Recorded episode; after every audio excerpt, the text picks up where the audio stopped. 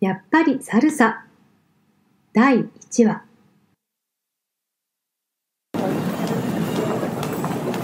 ここは東京の眠らない街の一つ六本木。その大通りからとある工事を入った奥にある古びたビルの3階にその店はあった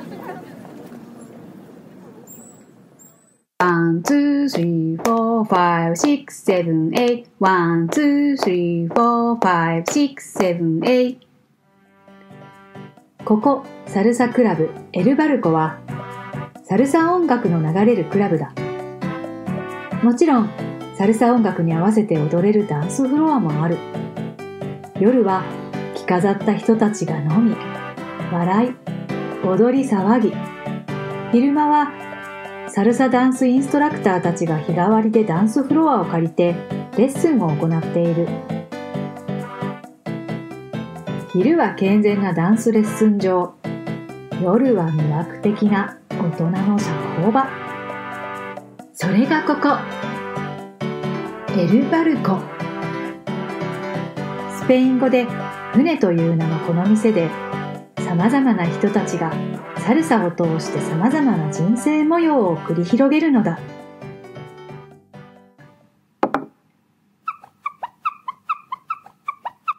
こんにちは。いらっしゃい、キララさん。お待ちかねのもの、来てますよ。この店のオーナー兼バーテンダーの久保は、用意しておいたサルサダンスシューズをカウンターにそっと置いた。やっと、やっと。5センチヒールのラメが桜色に輝くサルサダンスシューズだ。キララはカウンターに置かれたそのシューズを眩しそうに見つめると、そっと手に取った。本当によく頑張ってこられました。あ、すみません。キララはやっと手に入れたシューズをカウンターに置くと、カバンから封筒を取り出した。これ、シューズ代です。ありがとうございます。久保さん、確かめてください。やっと貯めたお金なんです。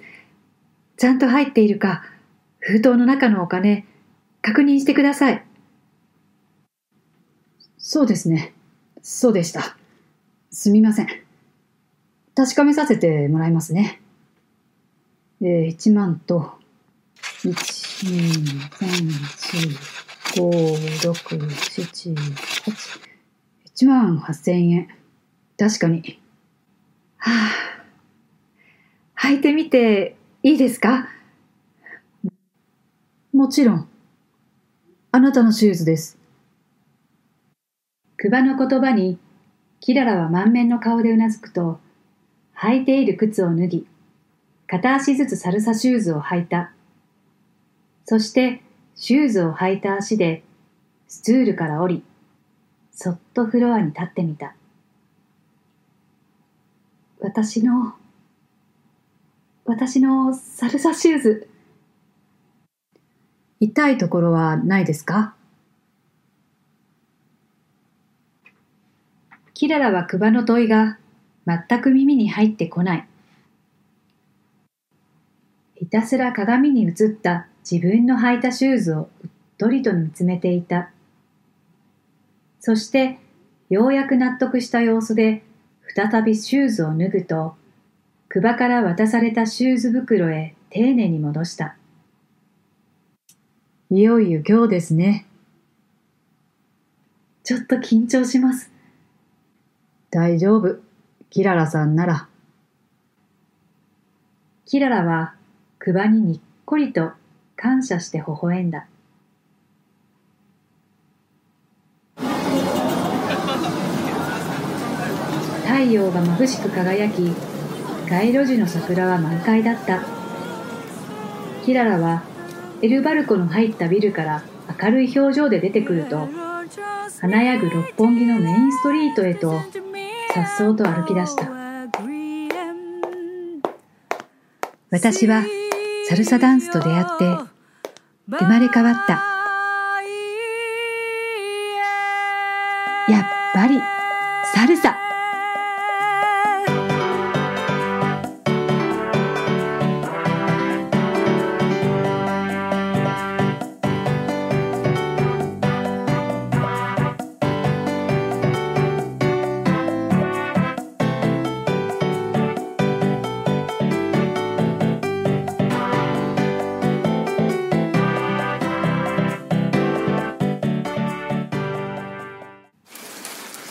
事の発端は今から約10ヶ月前のことだった。その日は朝から雨が降り続いていてキララたち家族の住むアパート竹物荘の前に咲いているアジサイが雨に打たれながらも生き生きと咲いていた。あー忙しい忙しい。キララ親子の住む生活感たっぷりの 2K の部屋の居間ではキララが慌ただしく洗濯した衣類の入った洗濯かごを抱え部屋を横切っていく。雨続きでここのところずっとスタンドタイプの物干しは窓のそばに置かれっぱなしになっていた。洗濯物を室内干しし始めたキララは何年も美容院に行っていないような髪をゴムで束ね粧もほとんどしていなかった身だしなみに気を使う時間も余裕もキララにはなかったのだ返してよ、ショー。僕のだよ。ポケットしてるからだよ。キッチンのそばに置かれたテーブルでは、6歳の双子の息子で、まだパジャマ姿の望月翔と望月芽衣が、朝食のおかずの取り合いをしていた。僕のソーセージ。二人とも喧嘩してないで、さっさと食べなさい。お父さんが見てるわよ。ショーとメイはタンスの上を仰ぎ見た。そこには小さな仏壇があり、その前に置かれた家の中では、キララの夫であり、双子の父親である望月徹が微笑んでいた。ほら。亡き父に面目が立たないと思ってか、翔はメイにふてくされながらも取ったソーセージを返した。ありがとう。あら、やだ。もう7時じゃない。ああ、もう忙しい忙しい。ああ、忙しい忙しい。ああ、忙しい忙しい。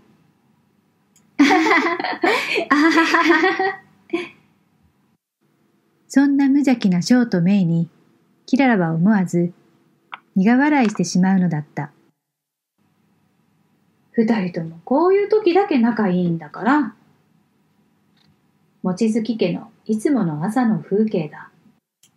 そして7時45分になると、着替えてランドセルを背負った双子は、小学校へと登校していくのだ。行ってきます。行ってきます。そんなショーとメイを、キララは玄関前の2階の手すりから見送るのだ。いってらっしゃい。しかし、傘を差したショーとメイが見えなくなるや否や、キララの笑顔は途端に引き締まる。はあ、よし。キララは、これから自転車で出勤だ。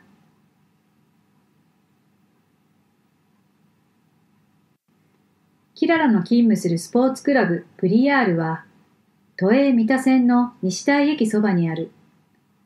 自宅から自転車で20分ばかりだ。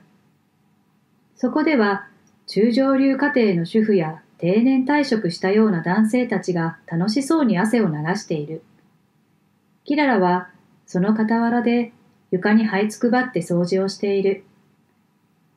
それが、キララの仕事だ。もうちょいスピード上げた方がいいんじゃね？それじゃあ汗も出ないぜ。体育会系のあんたと一緒にせんといて。うちはこれで十分。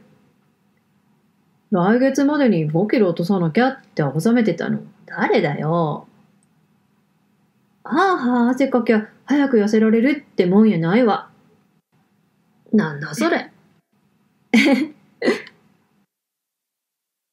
掃除をしているキララの傍らで、若いカップルが仲良く話しながら、ランニングマシーンで汗を流していた。キララは彼らの後ろ姿を思わず見つめてしまう。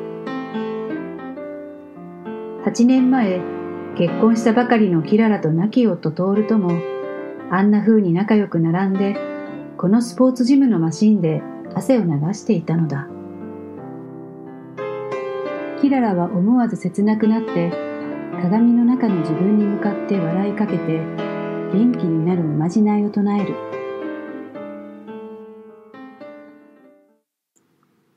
大丈夫。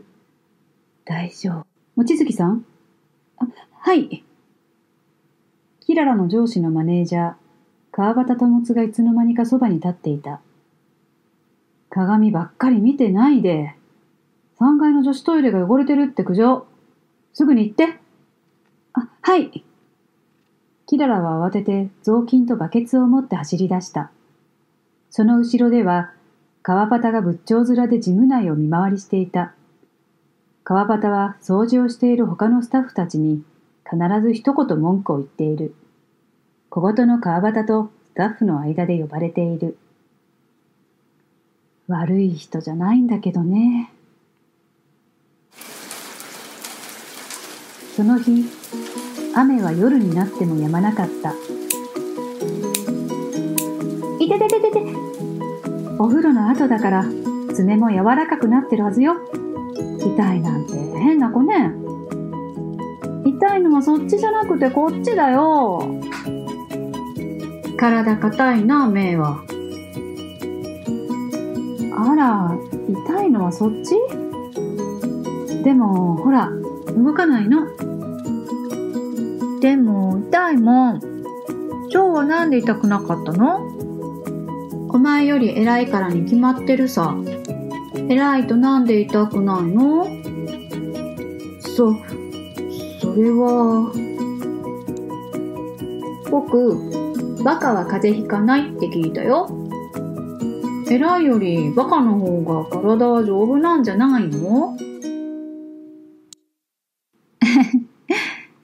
シャオもメイも人や自分のこと、バカだとか偉いとか、そんな言葉簡単に使わないの。はい、終わったわよ。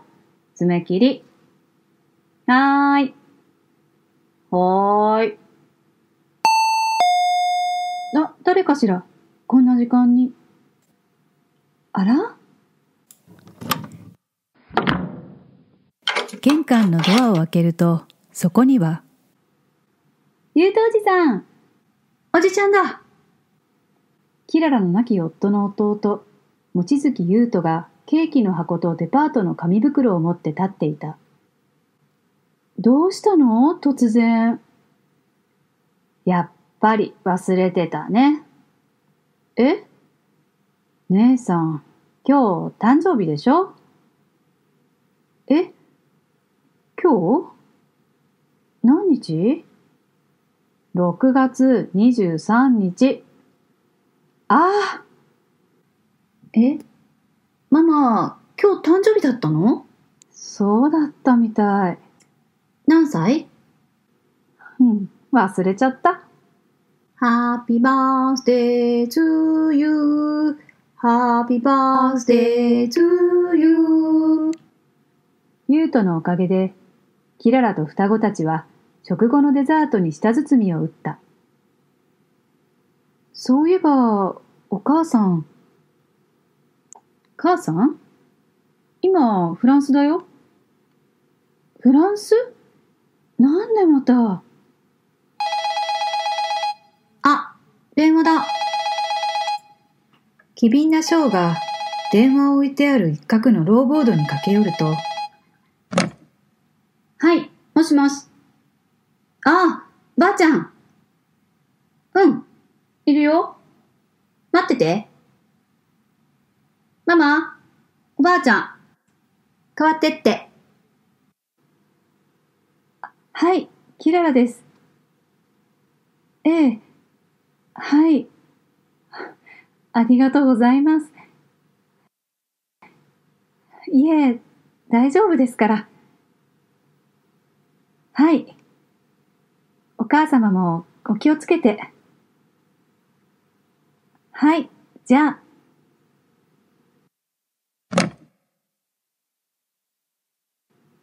母さん、わざわざフランスから。今年はお花送れなくてごめんなさいって。そういうとこ、あの人、こまめだからね。だから私、今年の誕生日忘れちゃったのね。毎年お母さんからのお花で思い出してたのよ。逆に重荷じゃない？うん、ありがたいわ。ほら、私、両親早くに亡くしちゃったし。そっか。でも、あの人、やりすぎるところあるから。なんかあったら、僕に言ってよ。ありがとう。それより、お母さん、なんでフランス？急に家元が一緒に行ってくれって言い出したんだよ。身の回りの世話はやっぱり母さんじゃないとって。あのうちの家政婦始めてもう20年近くになるからね。おばあちゃん今、フランスにいるの？そうよ。フランスってどこ？そんなのも知らないのかよ。いいじゃないか。知らなくっても。ショー、メイ。フランスはな、飛行機に乗らないといけない。ずーっと遠い国なんだぞ。遠いってどのくらい？そうだな夜寝て朝起きるくらいかな。僕、行ってみたい。僕もそっか。じゃあ、二人とも大きくなったら、おじさんと一緒に行こうな。うん約束だよこうしてゆうとさんが、時折訪れて双子の相手をしてくれている。その心遣いに私たち家族はどれくらい救われていることだろう。おじさん？あれ、何？ショーが壁際に置かれたデパートの紙袋を指さしていった。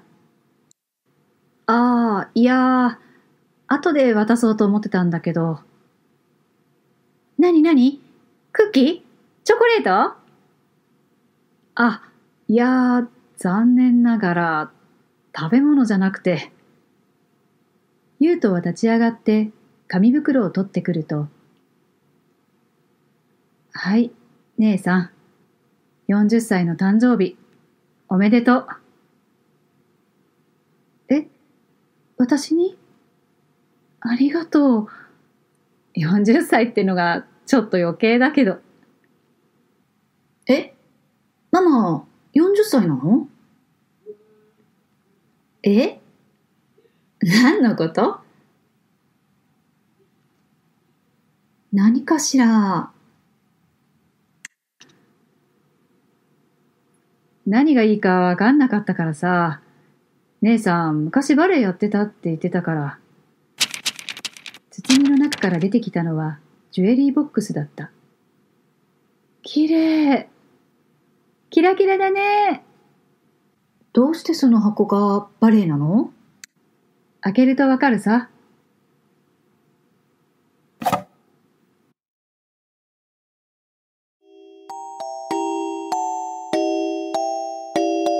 ンペイトーの踊りの曲ね。私、この曲で初めてソロ踊ったの。ママ、踊って もう無理無理。なんだ。中学2年だったかな。あの頃は、ここに綺麗なティアラかぶって踊ってたんだよね。ティアラじゃなくても、時にはそれに入れるようなアクセサリーでも買っておしゃれしなよ。おしゃれか。そうね。ごひほはま。おじちゃん、遊ぼう。おじさんと遊ぶの僕だ。ほらほら、ゆうとさん両方から引っ張られて困ってるじゃない。あははは、わかったから、遊ぶから。やったー何して遊ぼうか。キライジャーしようよ。キライジャーじゃなくて、キラメイジャー。キラメイジャーなんだそれ。隣の和室から、ショーとメイ、ユウとの楽しそうに遊ぶ声が聞こえ始めた。その一方でキララは、ユウとのくれたジュエリーボックスを見つめながら、そっか。私、40か。はあ。キララがふと見上げると、家の中でトールが優しく微笑んでいた。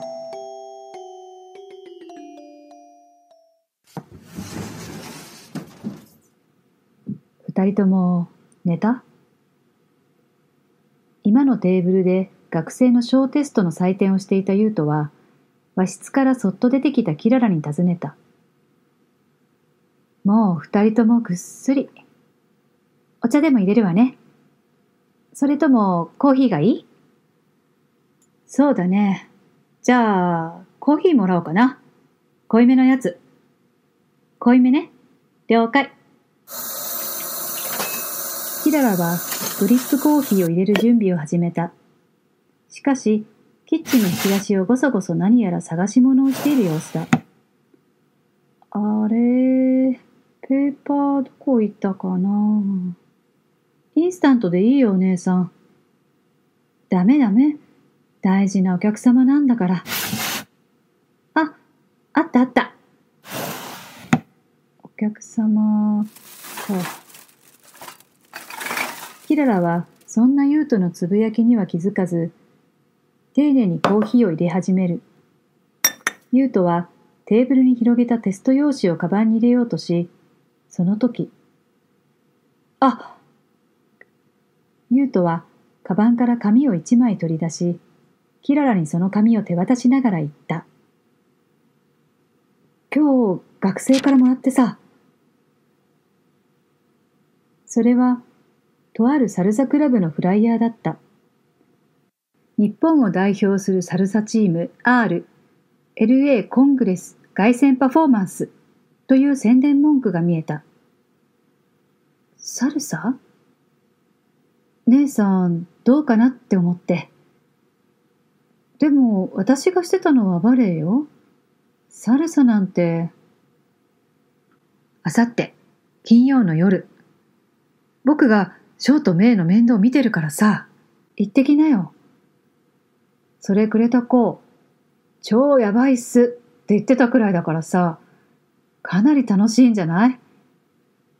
超やばい？何それ？最近の若い子たちは、何でもかんでもそう言うんだよ。すごく美味しいとか、すごく楽しいとか。大変ね。大学生相手も。まあね。で、それより、サルサだよ。金曜の夜だよ。